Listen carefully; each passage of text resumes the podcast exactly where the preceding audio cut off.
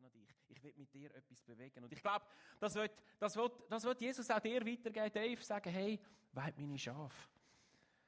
Das ist ermutigend für uns alle, dass Jesus auf uns bauen will, aber ich glaube auch gerade als Pastoren. Und ich glaube, an einer Ordination können wir genau auch über diesen Auftrag reden. Weid meine Schafe. Das Problem ist, aus dem können wir noch nicht so wahnsinnig viel nehmen.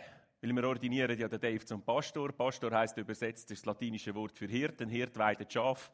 Danke vielmals, schöne Predigt. Ähm, das haben wir eigentlich voran schon gewusst. Die Frage, die wir uns heute stellen ist, wie macht man das? Wir werden genau bei dem Petrus, wo Jesus hat ihn ja beauftragt, genau bei dem Petrus werden wir auch fündig. Wir lesen nachher nämlich im ersten Petrusbrief, im vierten Kapitel, Vers 8, da sagt denn der Petrus selber, hat es nämlich verstanden, wie es geht. Das Wichtigste aber ist, dass ihr einander beständig liebt. Denn Liebe deckt viele Sünden zu. Und ich glaube, da finden wir genau die Beschreibung von dem, wie weit meine Schafe, wie das schlussendlich funktioniert, indem wir es zum Wichtigsten machen, sie zu lieben. Und da wird schnell klar, der Dave wird auch weiterhin ein großartiger Pastor sein. Dave, wir haben es vorhin im Video gehört, ich habe dich selber immer auch nicht nur als eine liebenswerte Person erlebt, sondern auch eine sehr liebevolle Person. Du hörst Menschen zu, du denkst, bevor du redest. Das ist um mich herum aufgefallen, jemand, der zuerst denkt und dann redet. Du bist ein Ermutiger und du hast ein spürbares Herz, auch für schwache Menschen. Du liebst Menschen. Aber in deinem Leben und in unserem allen Leben kommen Momente, wo das Lieben herausgefordert ist. Gibt es die Momente, wo wir neben all dem Schönen, wo es uns auch schwerfällt, Menschen um uns herum und vielleicht als Pastoren, ganz ehrlich, manchmal auch unsere Herden, wirklich zu lieben.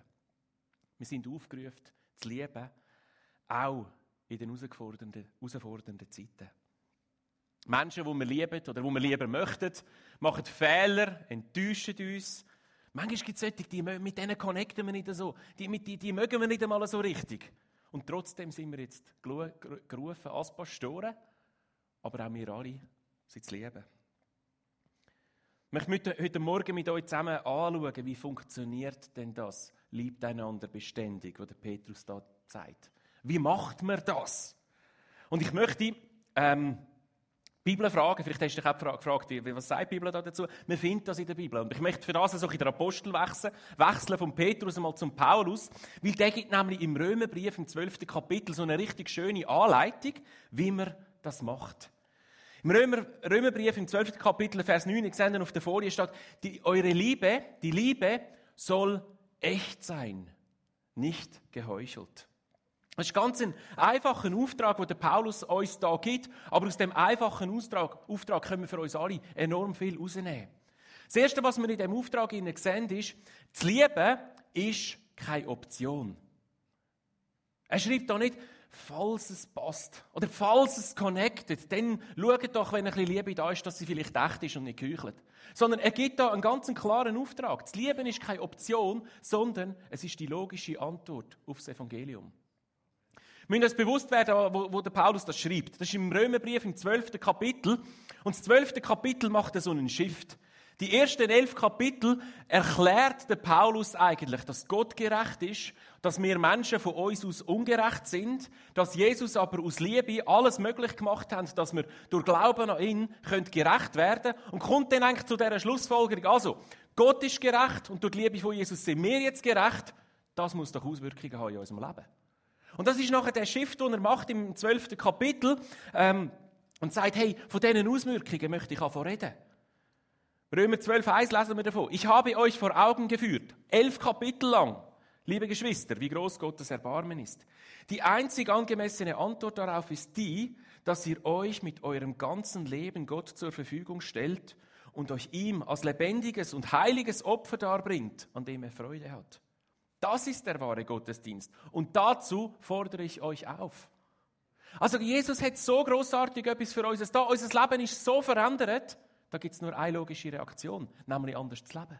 Da gibt es nur eine, äh, eine Möglichkeit, nämlich anders zu funktionieren, anders zu denken und zu sagen, hey, Jesus hat alles gegeben, Jesus hat alles, alles zur Verfügung gestellt, jetzt nehme ich mein Leben und stelle es zur Verfügung, dem großartigen Auftrag. Und Nachher geht der Paulus in den nächsten Kapitel drin wo er relativ scharf erklärt, was denn das heißt.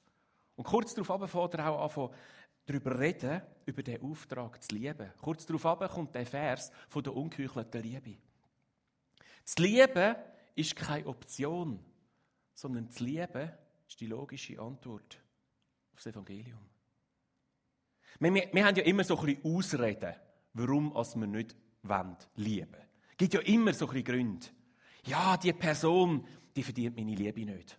Und vielleicht bist du da und so, wenn ich das sage, hey, das Lieben ist gar nicht eine Wahl, das Lieben ist gar nicht eine Option, sondern das Lieben ist eine logische Antwort. Kommen dir vielleicht Menschen in den Sinn, die dich verletzt haben, die dich schlecht behandelt haben, die dich misshandelt haben?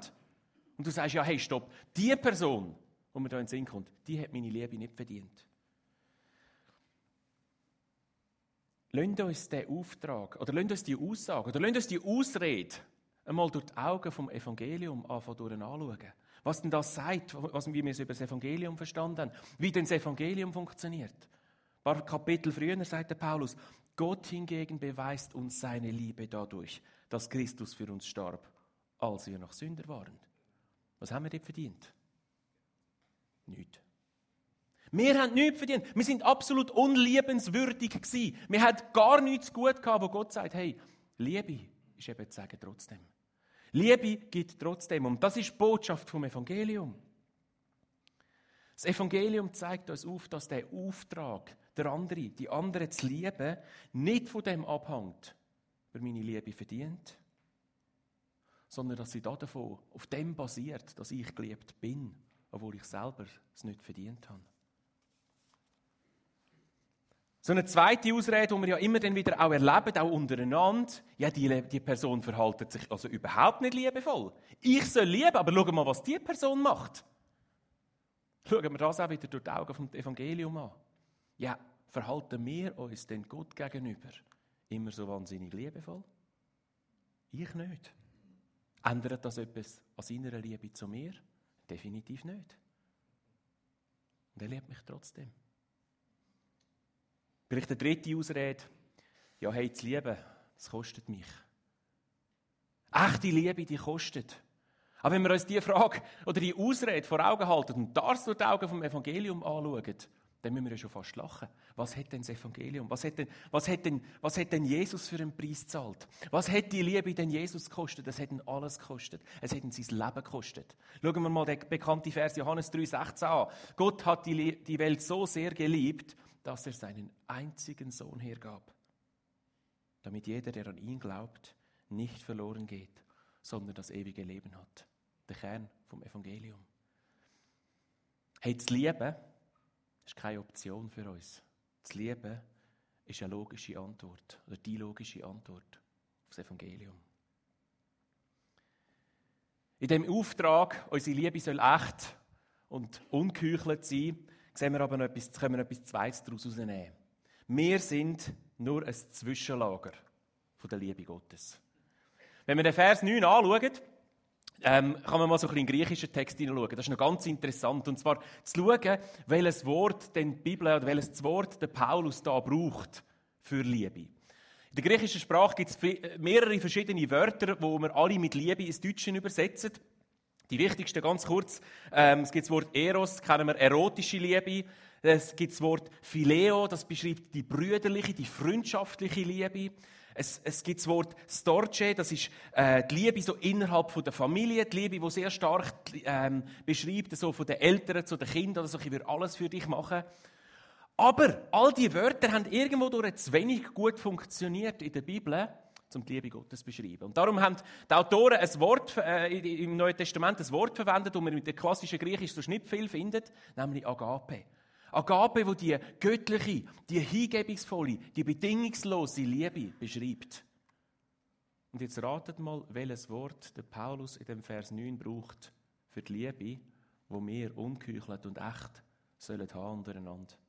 Er braucht das Wort Agape, die göttliche Liebe. Bis jetzt hat im Römerbrief hat der Paulus das, das Wort immer nur Brauch für die Liebe von Gott zu uns. Und jetzt nimmt er es und verwendet es für den Auftrag von der Liebe, die wir untereinander haben sollen Und es zeigt uns auf, woher die Liebe schlussendlich kommt. Wir selber müssen angedockt sein an dieser Liebe Gottes, dass wir sie weitergeben können.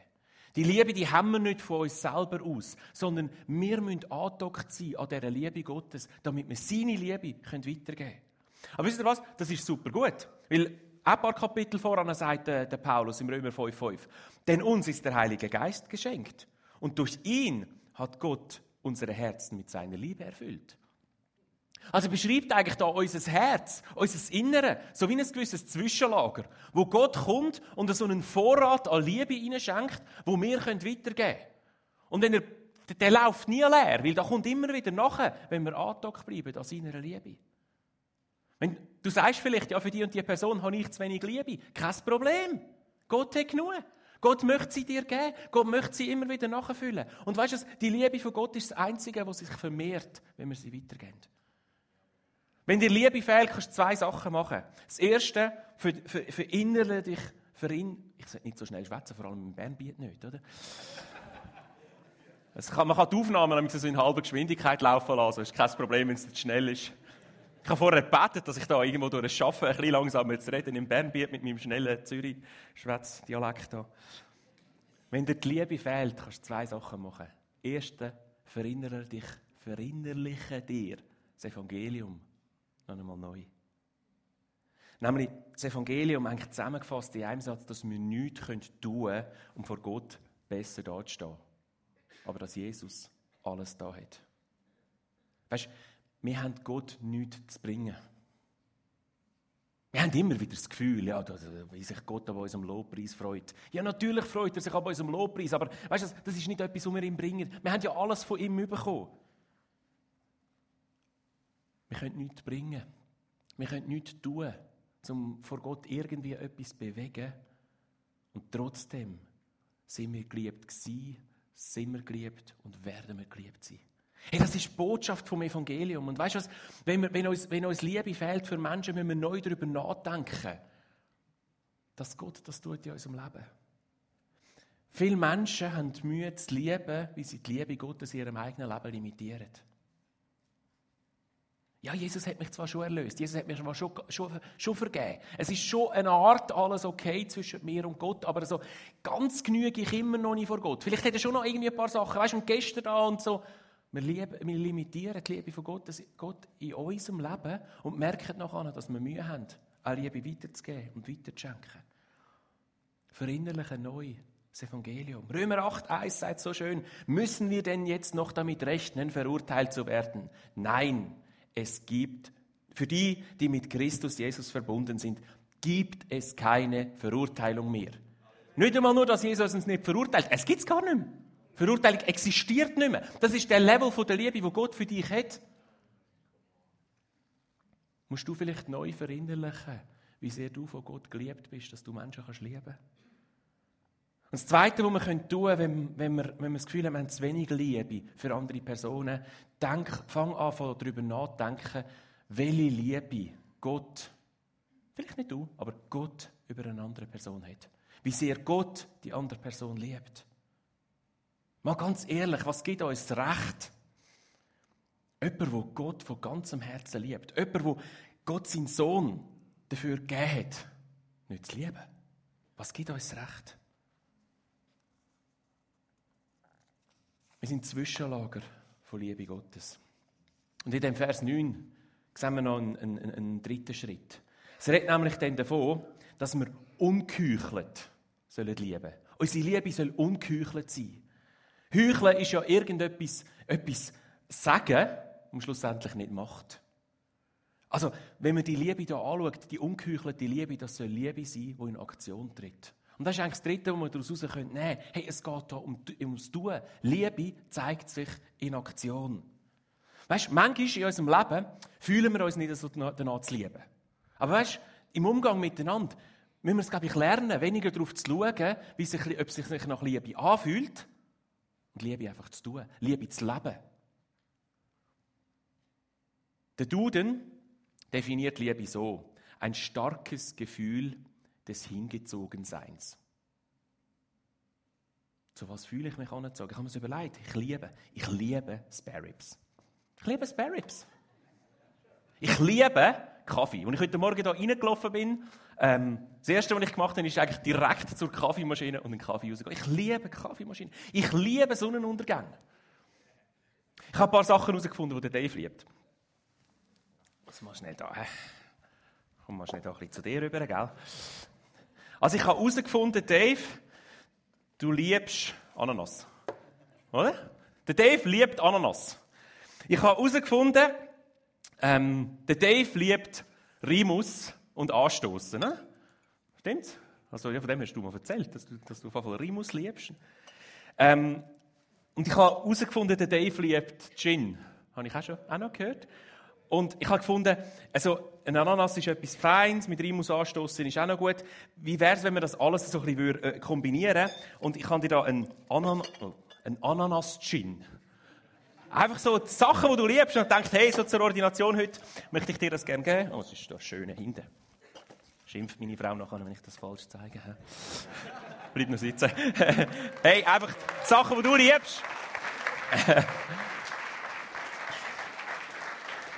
Aber sind wir mal ganz ehrlich, wenn wir die Bibel anschauen, die Bibel redet nicht von dieser Form von Liebe. Die Bibel redet von mehr als von Ananas, wenn es um Liebe geht. Weil das, das starke Gefühl vom Hinzogensein hat nichts mit dem zu tun, was die Bibel mit Liebe beschreibt.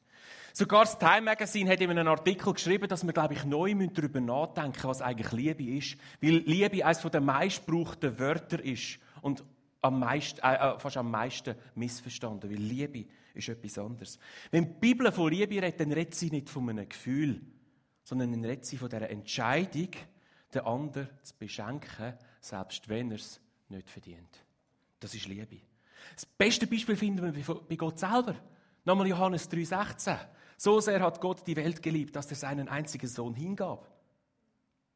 Das ist nicht eben ebene Gefühl, sondern es ist vergebende Liebe, die durch, durch, durch Aktion lebt. Es gibt den alten Film, vielleicht kennt ihr noch einiges, es ist ein Musical-Film, The Fiddler on the Roof. Das ist so ein, ein ganz, ein ganz alter Film. Und da gibt es den, den, den den, den Mann, der fragt dann seine Golde, seine Frau, so im musikalischen Stil, Do you love me? Oder? Ähm, und fragt sie eigentlich so nach einem Vierteljahrhundert, Vierteljahrhundert miteinander verheiratet sein, ob er sie immer noch liebt. Und man würde wahrscheinlich so eine schmalzige Liebeserklärung, es ist ja ein Musicalfilm, würde man erwarten, aber sie sagt es dann so schön. Sie sagt, ich habe jetzt 25 Jahre deine Kleider gewaschen, dein Essen gekocht, das Haus geputzt, dir Kinder geschenkt und deine Kuh gemolken. Wenn das nicht Liebe ist, was ist Liebe dann? Liebe ist Aktion. Und weißt du was? Vielleicht stimmen deine Gefühle nicht immer. Dave, vielleicht als Pastor sein, vielleicht beim Gegenüber von deiner Herde stimmen deine Gefühle nicht immer. Aber weißt du was? Liebe ist Aktion. Es spielt nicht so eine Rolle. Tun wir es trotzdem. Leben wir es trotzdem, weil das ist Liebe. Der Paulus geht dann relativ scharf darin, in den nächsten Versen zu beschreiben, was für Aktion denn die Liebe ist. Und in dem, in dem Abschnitt, wo kommt, beschreibt er das mit 30 Anweisungen. 30 Schritte, Mehr als in jedem anderen Kapitel im Neuen Testament. Und wir schauen jetzt die 30 Anweisungen natürlich miteinander an. Also macht es euch bequem. Ich hoffe, euer Sonntagsbraten ist so programmiert, dass er nicht zu früh fertig ist. Nein, natürlich nicht. Sonst sind wir morgen da. Aber lies sie mal durch. Es ist absolut inspirierend. Er schreibt ja da an die Gemeinde. Das heißt, er schreibt für dich, nicht nur für den Dave. Er schreibt für dich und mich, wie die Liebe in Aktion untereinander aussehen soll.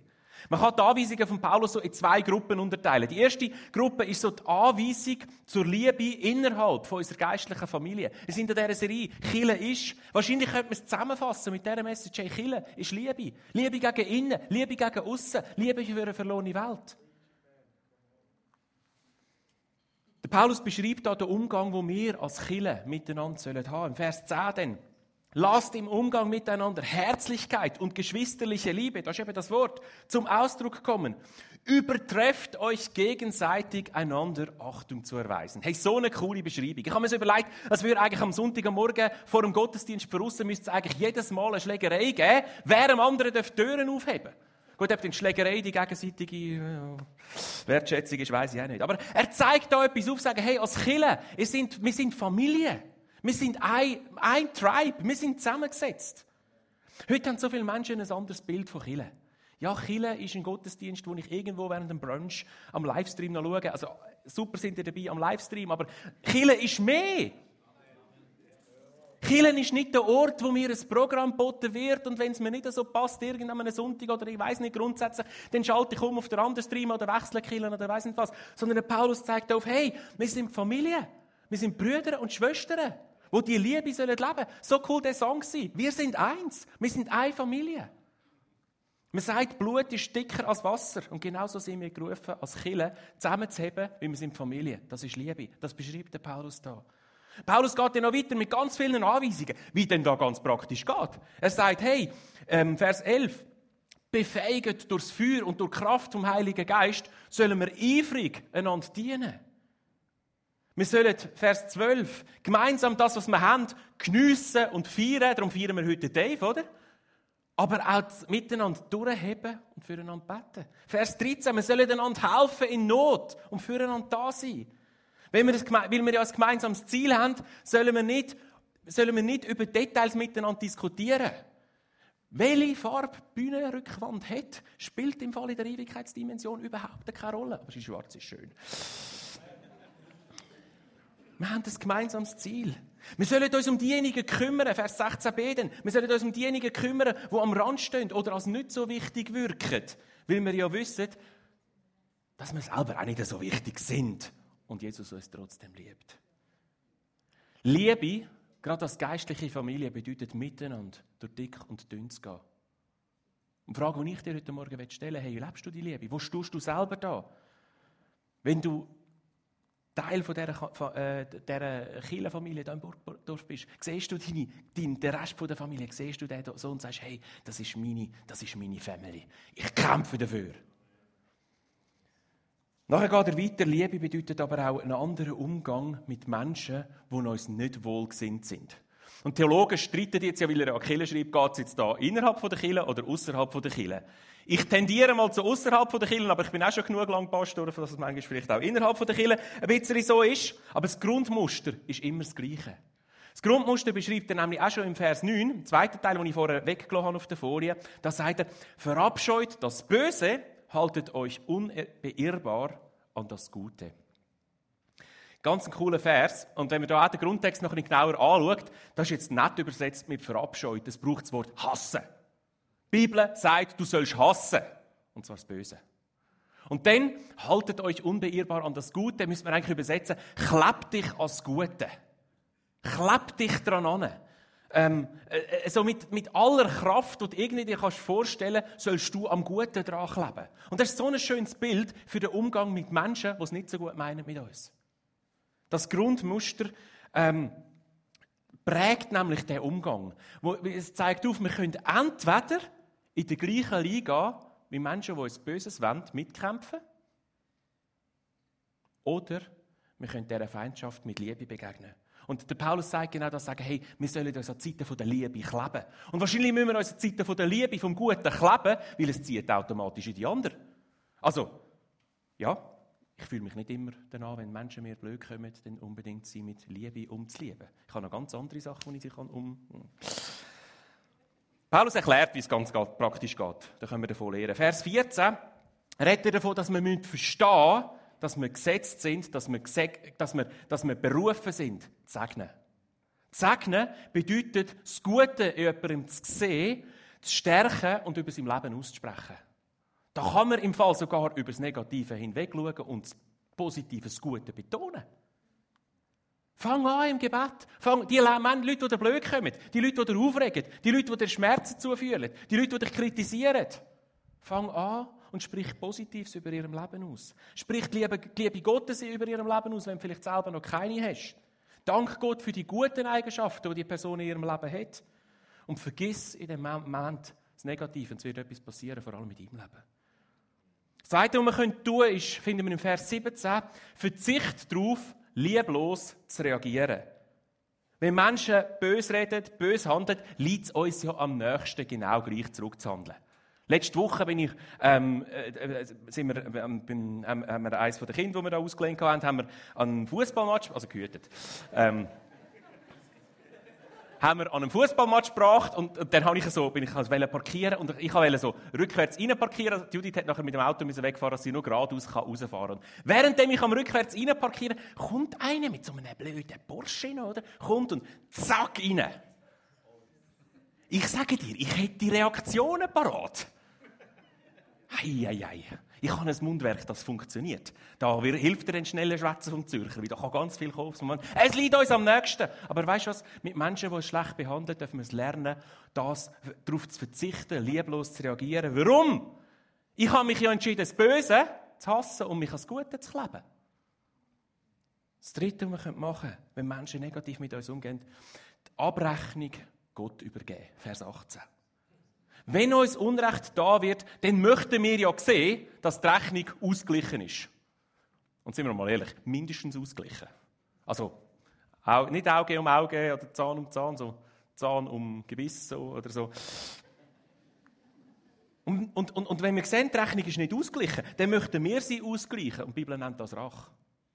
Aber das Liebe, das Liebe bedeutet nicht mehr selber für Gerechtigkeit sorgen. Paulus schreibt in dieser Aussage, und ich, man könnte jetzt das so romantisch lieben und nicht sehen, aber Paulus schreibt ja bei dieser Aufforderung nicht an irgendwie Leute, die vielleicht ein bisschen beleidigt worden sind oder ihre Seele wohl ein bisschen angekratzt war, sondern er beschreibt Menschen, die aufgrund von ihrem Glauben verfolgt, verfolgt äh, werden und die Feinde haben ihnen das Leben wollen.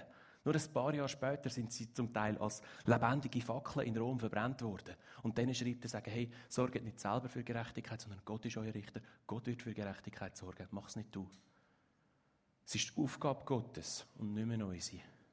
Und weißt, lieben können wir erst dann, wenn wir die Abrechnung Gott übergeben. Im Wissen, er ist ein gerechter Rechner, ein gerechter Richter. Und der Paulus beschreibt dann äh, ein ganz interessantes Resultat was aus dem Verhalten, nämlich sich als Gute zu kleben und das Böse zu hassen, was entsteht. Von dem schreibt er in Vers 20. Er sagt da, dass man, dass man eigentlich glühende Kohle sammelt auf dieser Person, die es Böses will, auf dem, auf dem Kopf von dieser Person. Das war ein Zeichen, gewesen, äh, ein Zeichen von Scham, ein Zeichen von Umkehr. Und weißt, das, das zeigt eigentlich, was, was, was, was Gott möchte bewegen durch unsere Liebe. Dass nämlich Menschen, die uns Böses wollen, zur Umkehr kommen. Aber nicht durch unsere Aufforderung, nicht durch unseren Druck, sondern durch das, dass wir sie lieben. Und weißt, das wird gar nicht immer passieren. Aber, und dann gehen wir in Vers 18, wir sind dazu, dazu gerufen, wenn immer es möglich ist, unseren Teil zu machen. Unser Teil muss gemacht sein, der Rest ist Gottes Problem. Unsere Berufung, die ist klar. Wir sind geliebt, weil wir lieben. Und wenn uns nicht, und das steht in Vers 21, uns nicht vom Bösen besiegen lassen, sondern das Böse mit Gutem besiegen. Denn Liebe zeigt sich immer in Aktion als Antwort auf das Evangelium. Hey, wir sind gerufen zu lieben. Dave, du bist gerufen, deine Herde zu lieben. Selbst wenn es dir vielleicht mal einen Kragen wendet, hass Böse, kleb dich als Gute und du wirst einen echten Unterschied auch weiterhin machen. Ich möchte uns alle aber fragen heute Morgen, ist Liebe für dich noch etwas Optionales? Mach die Liebe deine Liebe zu anderen Menschen, zu deiner geistlichen Familie hier in Burgdorf, zur einzig logischen Antwort auf das Evangelium in deinem Leben. Vielleicht gibt es Entschuldigungen, die du irgendwo durch selber in deinem Leben entdeckt hast, jetzt auch während dieser Message. Entschuldigungen, warum gerade du die und die Person vielleicht nicht lieben sollst. Vielleicht musst du sie heute aus dem Denken kippen. Eine lustige Story ist mir noch in den Sinn gekommen, wo wir aus meiner Kindheit, wo, wo ich die Message vorbereitet habe. Wir hatten eine Nachbarin gehabt die hatte so ein, ein äh, Reklamiergehen irgendwo durch und die hat immer wieder geschafft, uns als Familie über irgendetwas zu reklamieren. Und eines Tages hat sie wieder eins von den, von den Kindern ähm, äh, ja, reklamiert und wir sind dann als Familie zusammengekommen und gesagt, ja. Und dann hat mein Papi dann gesagt, schau, Jesus liebt uns, darum müssen wir sie lieben. Ich weiß nicht mehr, welches von den Kindern war, äh, es nachher war, das gesagt hat, wir müssen sie lieben, die Dummkuh. Welche Entschuldigungen hast du noch in deinem Leben, wo du musst aus deinem Leben kippen, aus deinem Denken kippen? Wo muss vielleicht deine Liebe auch zu deiner geistlichen Familie neu Hand und Füße bekommen, in Aktion kommen? Vielleicht musst du wieder wirklich ein Teil werden. Schau, Corona hat mit ganz vielen, ganz vieles gemacht, aber weißt du, was es auch gemacht hat? Ganz viele Menschen sind von, haben ihre, ihre Kirchenzugehörigkeiten so ein bisschen reduziert und aufs Brunchen am Sonntagmorgen reduziert. Wird wieder ein Teil, bis wieder da im Gottesdienst. Komm wieder. Bei welchen Menschen, die dir vielleicht nicht wohlgesinnt sind, wo du dich disst fühlst oder, weiss, oder schlecht behandelt, musst du dich entscheiden, das Böse zu hassen und, und das Böse durch das Gute zu besiegen. Ich komme uns beten miteinander. Und ich möchte dich einladen, ganz konkrete Situationen in deinem Leben, jetzt in diesem Moment, einfach vor Gott bringen. Und, und, und, und vielleicht auch in deinem Leben, Böses, das noch irgendwo durch einen Platz hat, überwunden werden. Durch die Liebe Gottes. Jesus, ich danke dir für das großartige Evangelium, die großartige Botschaft von dem, dass du alles gegeben hast. Dass du deine Liebe durch, zu uns durch nichts hast einschränken dass deine Liebe zu uns ohne irgendwelche Grenzen ist. Und Jesus, ich möchte dich bitten für unser Leben. Wir wollen die Entschuldigungen nicht zu lieben aus unserem Leben rauskippen. Wir wollen Menschen sein, die das Böse durch das Gute besiegen. Durch, das, durch die Liebe, die aus dir rauskommt und wo du in unser Leben hineingibst. Wir wollen deine Zwischenlager von Liebe sein. Herr, und unser Leben, unser Umfeld, unsere Stadt, unsere Region, durch die Liebe verändern, die du schenkst. Danke vielmals, dass wir den Dave segnen dass er weiterhin so ein Pastor sein darf, auch einen ordinierten Pastor, der seine Herde liebt. Und wo Menschen weiterhin erleben dass er sie liebt und dass es ihr Leben verändert. Ich danke dir von ganzem Herzen dafür. Amen. Amen.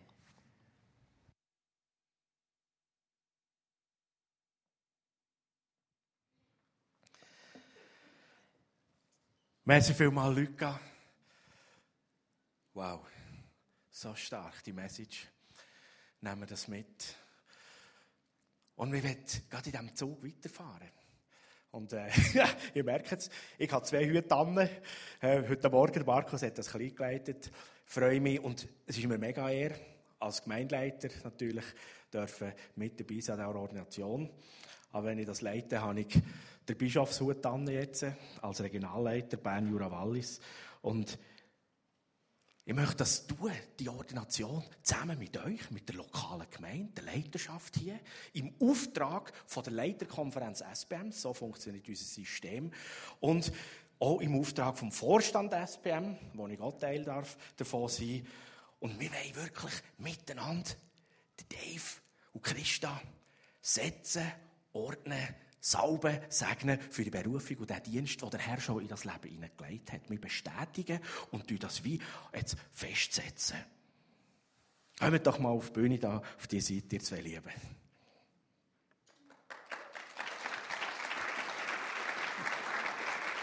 Ja, so wunderbar, schön.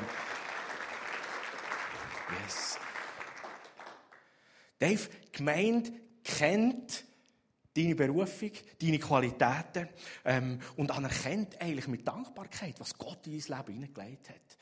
Und das ist etwas, etwas, was die Gemeinde ausmacht, oder? Dass wir nicht einfach selber laufen und gehen, sondern es ist ein Miteinander. Und wir, wir bestätigen eine Berufung, eine Salbung, die Gott in das Leben hineingelegt hat. Und wir anerkennen das und wir sind eigentlich auch glücklich und stolz. Wirklich. Und wir können bestätigen, ähm, dass du deine Vision nie verloren hast. Und dass du mit allem Eifer und mit all dem, was Gott dir gibt, wirklich an Reife und an Gunst und auch an Kraft zugenommen hast, an Salbung, was der Herr in dein Leben hineingelegt hat. Und das auch zum Sagen von unserer Gemeinde. Im Video haben wir etwas von dem gehört. Das bringt etwas hier zum, zum Ausdruck. Und das ist etwas Wunderbares. Und der Herr hat dir wunderbare Frau an die Seite gegeben. und auch umgekehrt hat auch der Herr dir wunderbare Mahlzeiten gegeben. Und ich habe dich gestern daran erinnert, gell, Krigi? Ähm, wir sind zusammengehöckelt, bevor es darum gegangen ist, du, willst du in vollzeitlichen Dienst, in Ausbildung hineinkommen? Und da habe ich auch dich, Christa, daran erinnert, das macht er nicht allein. Die Berufung und so eine Salbung braucht ein Miteinander. Und darum wollen wir auch beide eigentlich segnen und in die Ordination mit reinnehmen. Es braucht euch als Paar.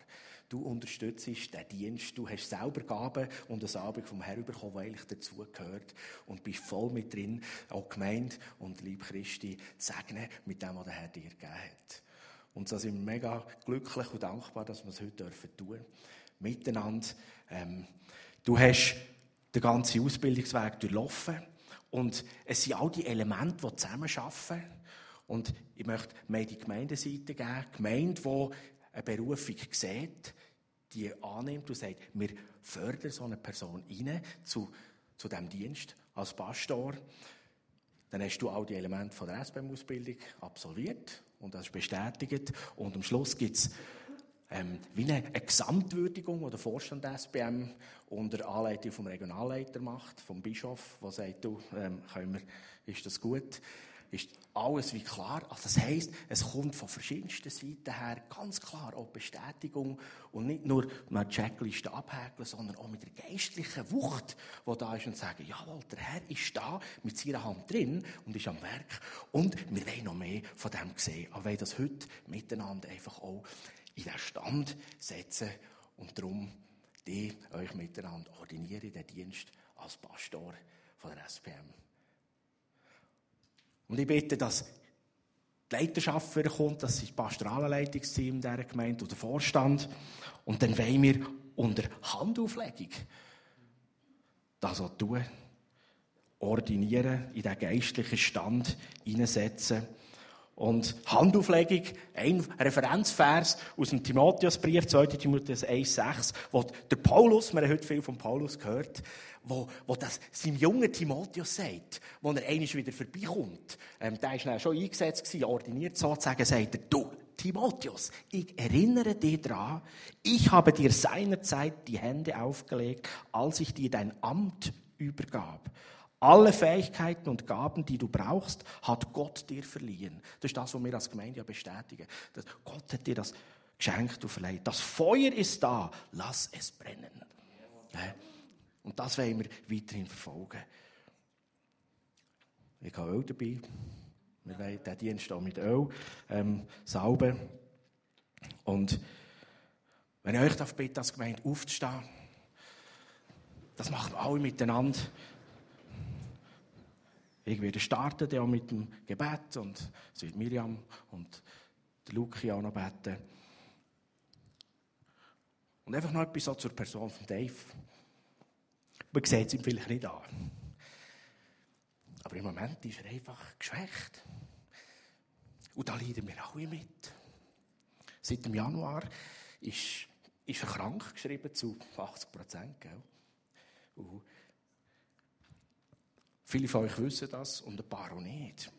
Aber das soll seine Berufung und seine Setzung nicht schmälern. Er ist zurückgebunden in Konzentration und in der mentalen Kraft. Und das ist ganz etwas Doofes. Da redest du miteinander und schon nach einer halben Stunde, Stunde muss ich sagen, du, ich kann es nicht mehr ordnen oder am Bildschirm oder anders. Hey, ich, ich kann mich nicht konzentrieren. Ich, ich kann mir helfen. Ich bringe es nicht zusammen. Die einen oder anderen können vielleicht sehen, sind im Übergewändchen. Und das ist sein Herz. Er liebt die Gemeinde und sagt, alles, aber das, was ich kann, dann mache ich das. Der leitet das Übergewändchen ja, und tut da Zeug aufbauen, hilft dem Küssen Glauser. Das ist gewaltig. Und so gehen wir miteinander, so gehen wir miteinander, gehen durch. Und wir ordinieren diesen Dienst und gleichzeitig am Gebet habe ich einen riesen Wunsch und sage, Herr, stell das wieder her. Vollständig, besser als vorher. He? Okay. Und wenn es noch nicht heute ist, das werden wir heute schon sehen, aber das wird kommen, es wird kommen. Und der Herr hat eine Salbung und eine Vollmacht in dein Leben gelegt. Und das ist ein Dienst. Und den wirst du nicht verlieren.